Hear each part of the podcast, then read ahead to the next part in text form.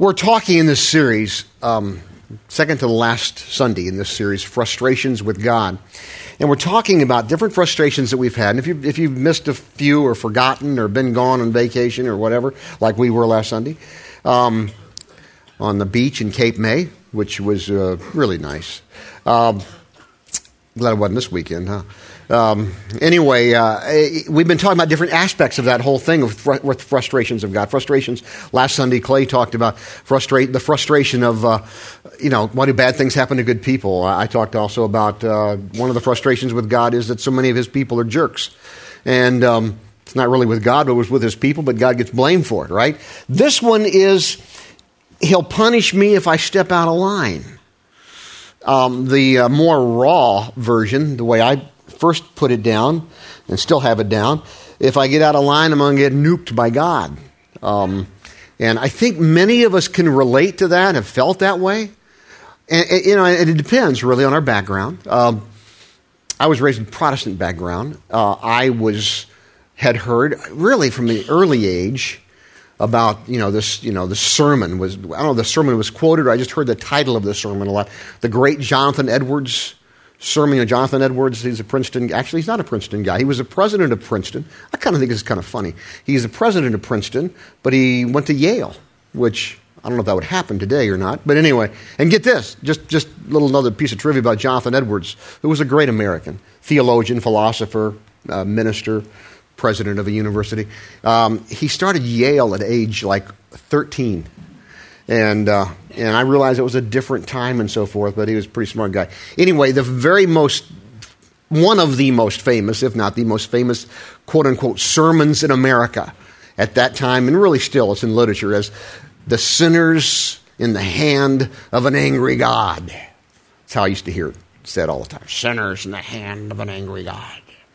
Funny how you remember those things as an adult, but the way your pastor used to say it. And you think about that, whether you know anything about the message, the sermon itself or not, you just think about that. Whoa, that sounds terrible. Sinners in the hand of an angry God. I'm a sinner. Oh my gosh.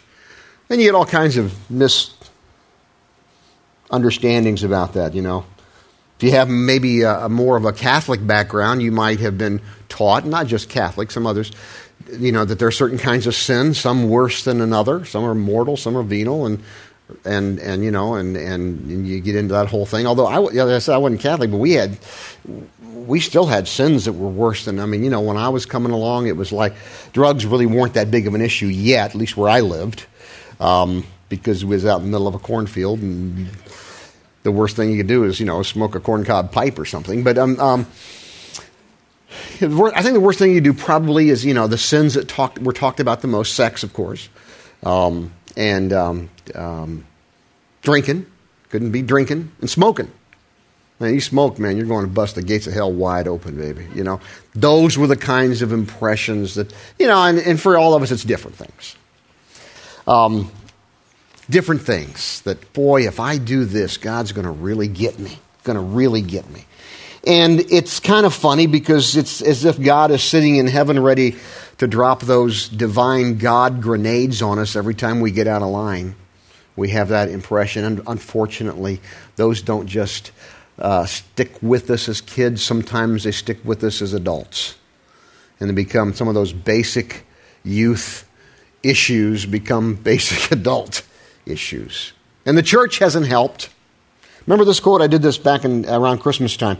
Uh, Robert Capon said this: "The church, by and large, has had a poor record of encouraging freedom. She spent so much time inculcating in us the fear of making mistakes that she's made us like ill taught piano students. We play our songs, but we never really hear them because our main concern is not to make music, but to avoid some flub that will get us in Dutch or in trouble. That's the way he's using that word. So the frustration is if I get out of line, I'm going to get nuked by God. Let me give you the simple answer. If that were the case, you'd all be dead. And so would I. There'd be no people and there'd be no pastor. We'd all be dead. You know? If that were the case. Um, before I answer that question a little more, that objection a little more seriously, and uh, that's serious, but a little more um, comprehensively. Um, let's look back a few years in history and see. Um, see how other people who sought to live a life that pleased God, see how they dealt with some of those things. I want to take you back to um, mm, late 1400s, early 1500s, and introduce you to a guy named John. His real name was Johann. He was called John. Very, and John had a tough boss. His name was Leo.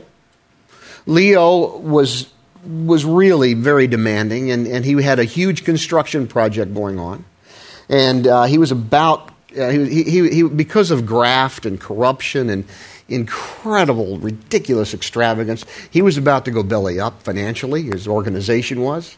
So as a result, he put tremendous pressure on John or Johann and to do some really crazy stuff. Let me give you the rest of the story on this, all right? Um, John was really Johann Tetzel, T E T Z E L. He lived from uh, 1465 to 1519. And Leo was really Pope Leo X who Protestant and Catholic scholars alike today would say was not a very good guy at all. Part of those dark, dark, dark ages uh, for really the, the, the only known church at that time.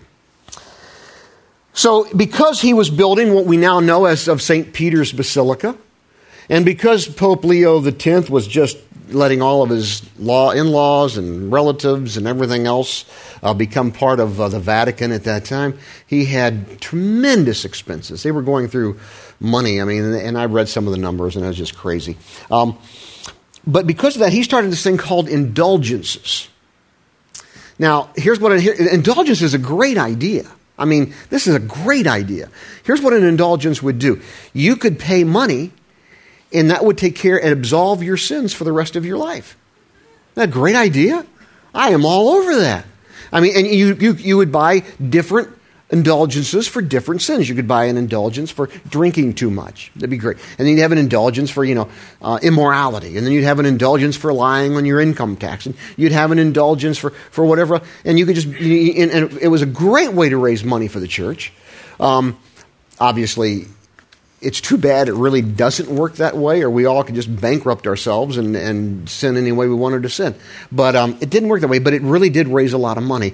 But one of the things that came out of that was oh, by the way, Tetzel used to have this little couplet that he would use.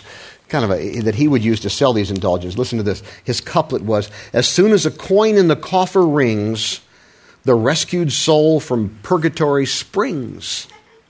Isn't that good? As soon as the coin in the coffer rings, the rescued soul from purgatory springs. One man in particular was sickened by all this Martin Luther. It caused him to eventually write 95 theses. And you know what? I, I, I, did this weekend for the first time in a long time. I read through all 95 theses. And you need to do that. You need to do that. Just go Google 95 Theses. You'll find several different copies of it. I'd, rec- I'd recommend the one that's translated into English. And um, it is. uh, they have the other ones if you want German, but, but uh, um, it's, uh, it's just, it just really is good to read. The 95 things that he was inviting people to debate on. It wasn't declaring a reformation. The Reformation came out of that. He nailed that onto the door at the church at Wittenberg on, uh, uh, on October the 31st, 1517. And of course, that began a long process that we now know as the Reformation. He, he didn't know at that time that it would lead to that. He was simply inviting people to debate some of these. And one of the things that was just bugging the heck out of him was this whole thing of, of these indulgences. He says, Is that the way to please God? I don't think so. Well, we've come a long way since the 1500s, haven't we?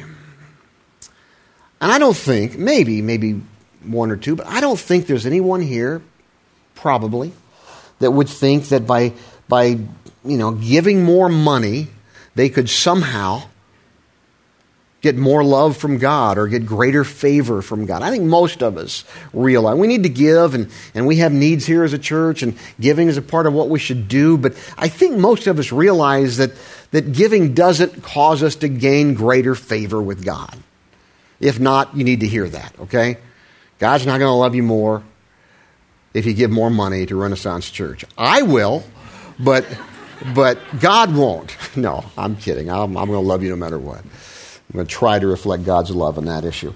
Um, you know what? But there might be some who think that certain religious acts might curry God's favor, might, might give us greater favor with God. Certain religious things that we can do. And I want to I want to just say this, and I want to say it very clearly. And I, and I, I again purposely announced Vespers so I could say what I'm about to say right now. Because we believe in communion, we believe in baptism. We're going to we'll have a couple baptism, baptismal services this summer, and we'll get some dates because some of you have asked me about that. So we believe in at least two symbols that the New Testament teaches. But I want to say it this way there is no act, there is no sacrament, there is no liturgical exercise that you can do to get greater favor with God or Christ. There's just nothing. Now, there's nothing wrong with liturgy, and for some of you it might mean something significant. That's fine. As long as you understand that doesn't mean I'm doing something that gets greater favor with God. There's nothing wrong with, with something we might call a sacrament, communion, or something else like that. There's nothing wrong with that, certainly. And hopefully it marks maybe some benchmarks in your faith or, or, or some other kind of thing. Nothing wrong with that unless we start thinking that gives me greater favor with God. Because it doesn't. Because I already have His full favor. And I want to show you that. The Bible says very clearly, and I'm going to show you that. We're going to look in Romans chapter 8 in just a second. The Bible says that the person of faith in Christ, and I want you to get this, I got this, I got this right here, and it's in, it's in my notes and it's in capital letters. Okay, I don't know if you can see that. You can see that, but they can't see that. In capital letters, the person of faith in Christ is safely, safely in the center of God's hand, and nothing can change that. The person of faith in Christ is safely in God's hand, and nothing, nothing, nothing can change that. Not even you. say, well, what if I say, God, I don't believe you're there anymore? He'll still love you. What if I have some doubts about, he'll still love you. And I've had many of those conversations over the years with people. Well, I don't know about this. I said, you know, you need to figure that out. But God still loves you. He doesn't love you any less. Now, here we go. Let me show you this. I'm going to show you three basic thoughts.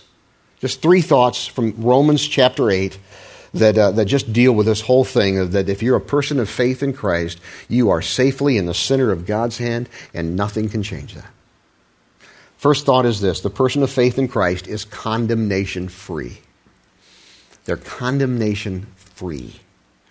That's why the church is, should not be a place of condemnation.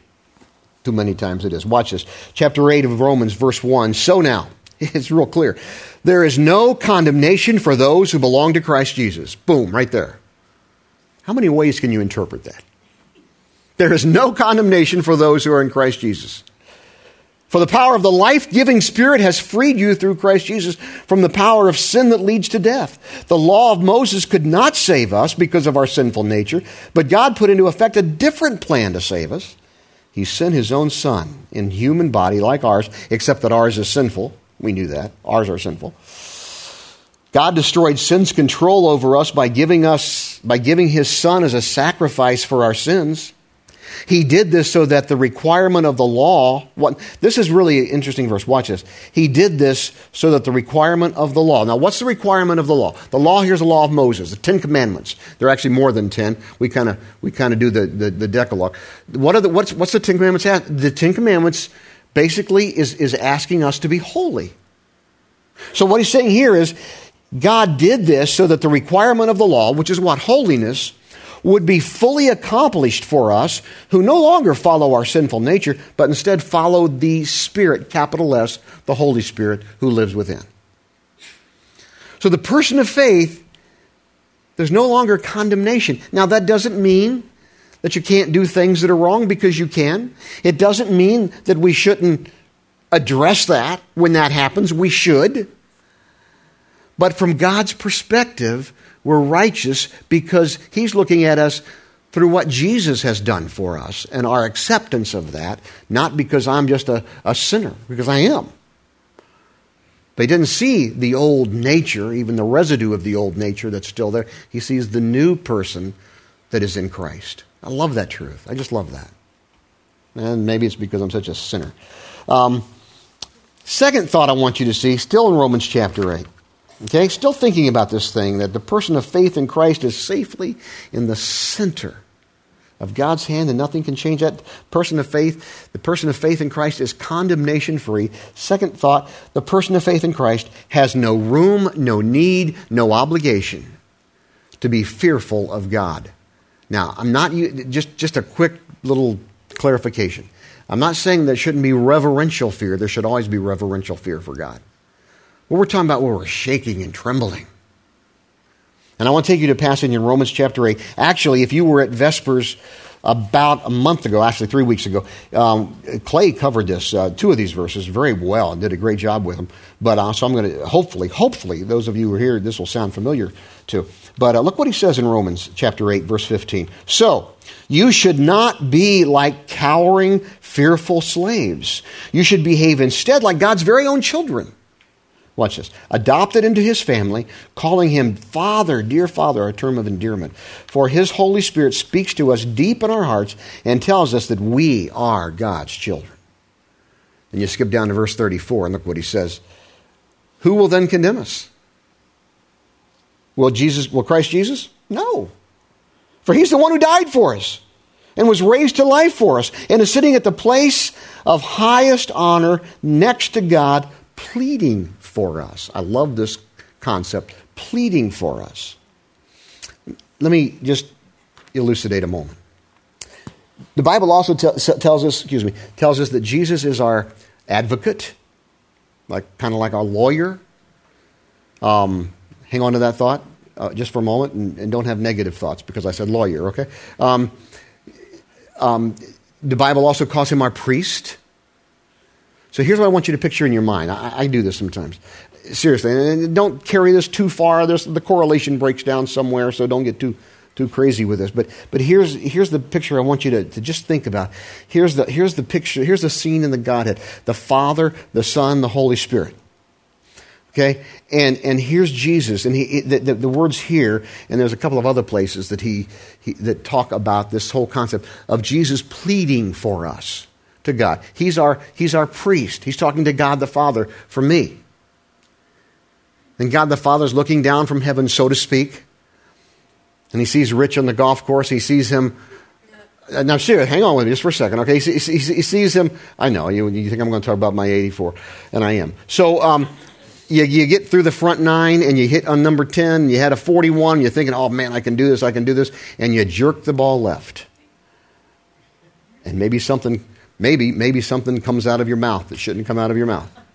Not saying that it happened, I'm just saying maybe. Okay? And then here's Jesus saying, God, that's not Rich. That's his old nature. And I don't want you to look at the, the word that he just said. Um, I want you to think about the fact that he's trusting me. You know, and, and, and now you just think about yourself in, in any situation like this.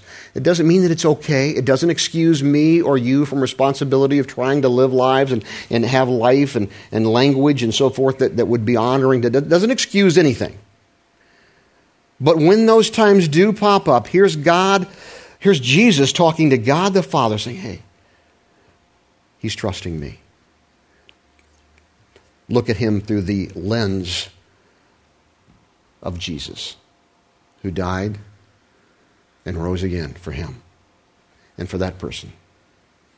And you know that's really hard to grasp sometimes, but that's that's what Jesus is, does for us. That's why he is my priest. That's why he is my advocate. That's why he's pleading for me. That's why I have no reason to fear or to go out of obligation or need of a fear for God because of Jesus and what he did. Don't miss that concept. Please don't miss that concept. And unfortunately, for most of it, most of us, it goes much further than maybe a word that we might utter. It might be how we treat somebody. It might be some, some other action of, of, of, of, of not valuing people or yourself or getting involved in a relationship that, that's wrong, uh, whatever it might be. The person of faith in Christ has no room or nor need nor obligation to be fearful of God. That's why Jesus came. It doesn't excuse it. It doesn't mean we should ask God to give us the ability to do better because He should. And we should. And He will. Oh, by the way, all I said was darn. All right, next, next point. Next point. All right. Um, person of faith in Christ is condemnation free. Person of faith in Christ has no room, need, nor obligation to be fearful of God. Third thing, this is, this, this is just so important. The person of faith in Christ can never, ever be separated from God or his love. Never, ever, ever. Watch this. Romans 8, verse, still in Romans 8, we're going to skip, no, we're going to skip to just the next verse, verse 35. not skipping anything. Verse 35. Can anything ever separate us from God's love, from Christ's love? Does it mean he no longer loves us if we have trouble or calamity or are persecuted or are hungry or cold or in danger or threatened with death? And then he quotes from the Old Testament here even the scriptures say, For your sheep were, we are killed every day uh, we are being slaughtered like sheep. That's a, he's referring to a David verse there. They're being, they're being persecuted because of their faith in God. He says, Can these things separate us? No. Despite all these things, overwhelming victory is ours through Christ who loved us. Now, you, you skip to the next verse, verse 38. And I'm convinced that nothing can ever separate us from his love. Death can't, and life can't. The angels can't, and the demons can't. Our fears for today, our worries about tomorrow, and even the powers of hell can't keep God's love away. Now, before I read the next verse, Sometimes people say, Well, I accept all that, but it doesn't say that I can't. It doesn't say that I can't separate myself from God's love because of my doubt, because of my fears, because of the lifestyle that I want to lead, because of some other reason. I can separate myself from God's love because I just, I just basically blow it over and over and over and over and over again. I, I can, and, and in big ways, in a major way, I can separate myself from the love of God. I can do that. And I would say, eh, wrong answer. Watch. Verse 39 Whether we are high above the sky or deep in the deepest ocean, nothing in all creation. Can I help you with this? You're a part of creation. You're a created being. Nothing in all creation will ever be able to separate us from the love of God that is revealed in Christ Jesus our Lord. Nothing. Let's say it again. The person of faith in Christ is safely in the center of God's hand, and nothing can ever change that. Nothing. I want to bring up a, hard subject. I don't like dealing with hard subjects. Had a hard subject last week. I just left town. That's, that's what I like to do. Um, not, not sometimes. I deal with hard subjects all the time. But I want to bring up a really hard subject right now because it has to do with this issue. In 30 years as a minister, probably a couple of dozen times, I haven't counted, and it's never easy, but it's about that many times that I've had to deal with suicides.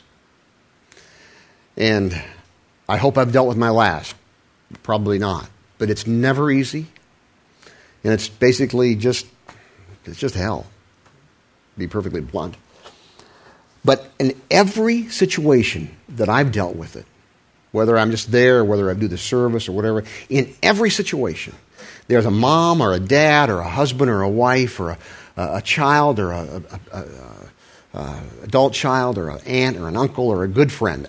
Every situation, somebody at least once will come to me and say, Does this mean they're in hell?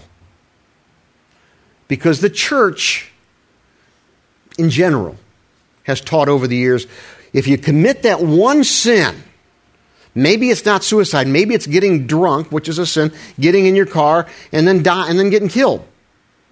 And, and, and therefore you're going to go to hell because you were in sin when you died. You know, or, or the suicide thing, you commit, a, you commit murder, it's yourself, and therefore you die, and therefore it's the, the last thing you do uh, with your last living breath is a sin, and therefore you're going you're gonna bust the gates of hell open. You're going to go right straight to hell.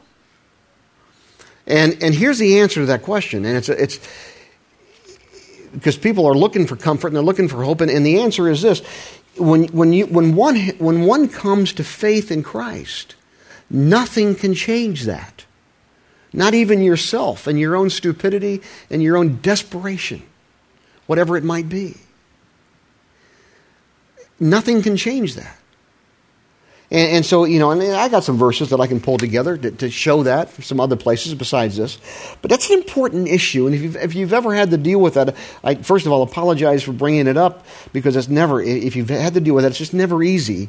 But I, it's got to be dealt with. And, I, and it's got to be dealt with in this because the church has just lied about it for so long.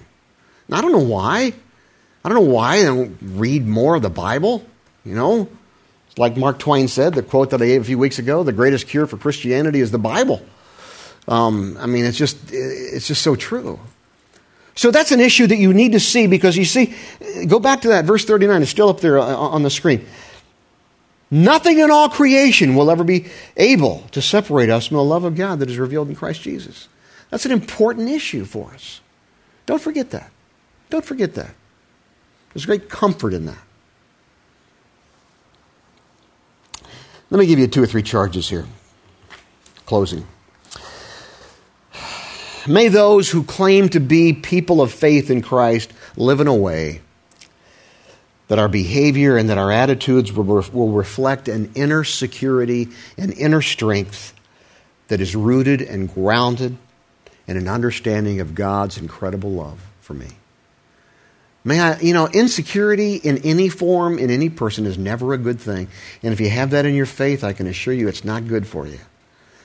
So may you, may you, as a person of faith in Christ, have a lifestyle, behavior, and attitudes that reflect security and strength that is rooted in the, in the, in the amazing love of Christ. It, when you understand that, it will change how you live.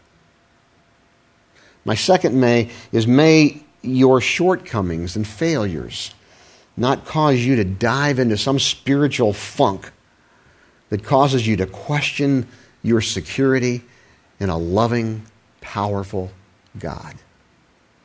We've all been there probably, where we have one disappointment after another, in ourselves maybe. And we're like, oh gosh, there's no hope for me. Yes, there is, first of all. And secondly, I would pray that may not cause you to sink into some funk, some spiritual funk. Here's what I would pray I would pray instead that it may cause you to be catapulted back to God, back to Christ, seeking, accepting, and thanking Him for His forgiveness. Seeking, accepting, and thanking Him for His forgiveness. Over and over and over again. Because you see, whether we are high above the sky or in the deepest ocean, nothing in all creation will ever be able to separate us from the love of God that is revealed in Christ Jesus our Lord. It's really a very simple issue. The person of faith in Christ is safely in the center of God's hand, and nothing can ever change that. And we thank God for that. Let's pray together. God, we we are in awe. I am in awe of, of the keeping power of God, the Holy Spirit, and how you work in our lives, and how you are able to just do amazing things in our heart, in our lives, in our mind. I pray, Lord God, that we would have a greater understanding of your love for each of us. And I pray that our lives would reflect that. In Jesus' name, amen.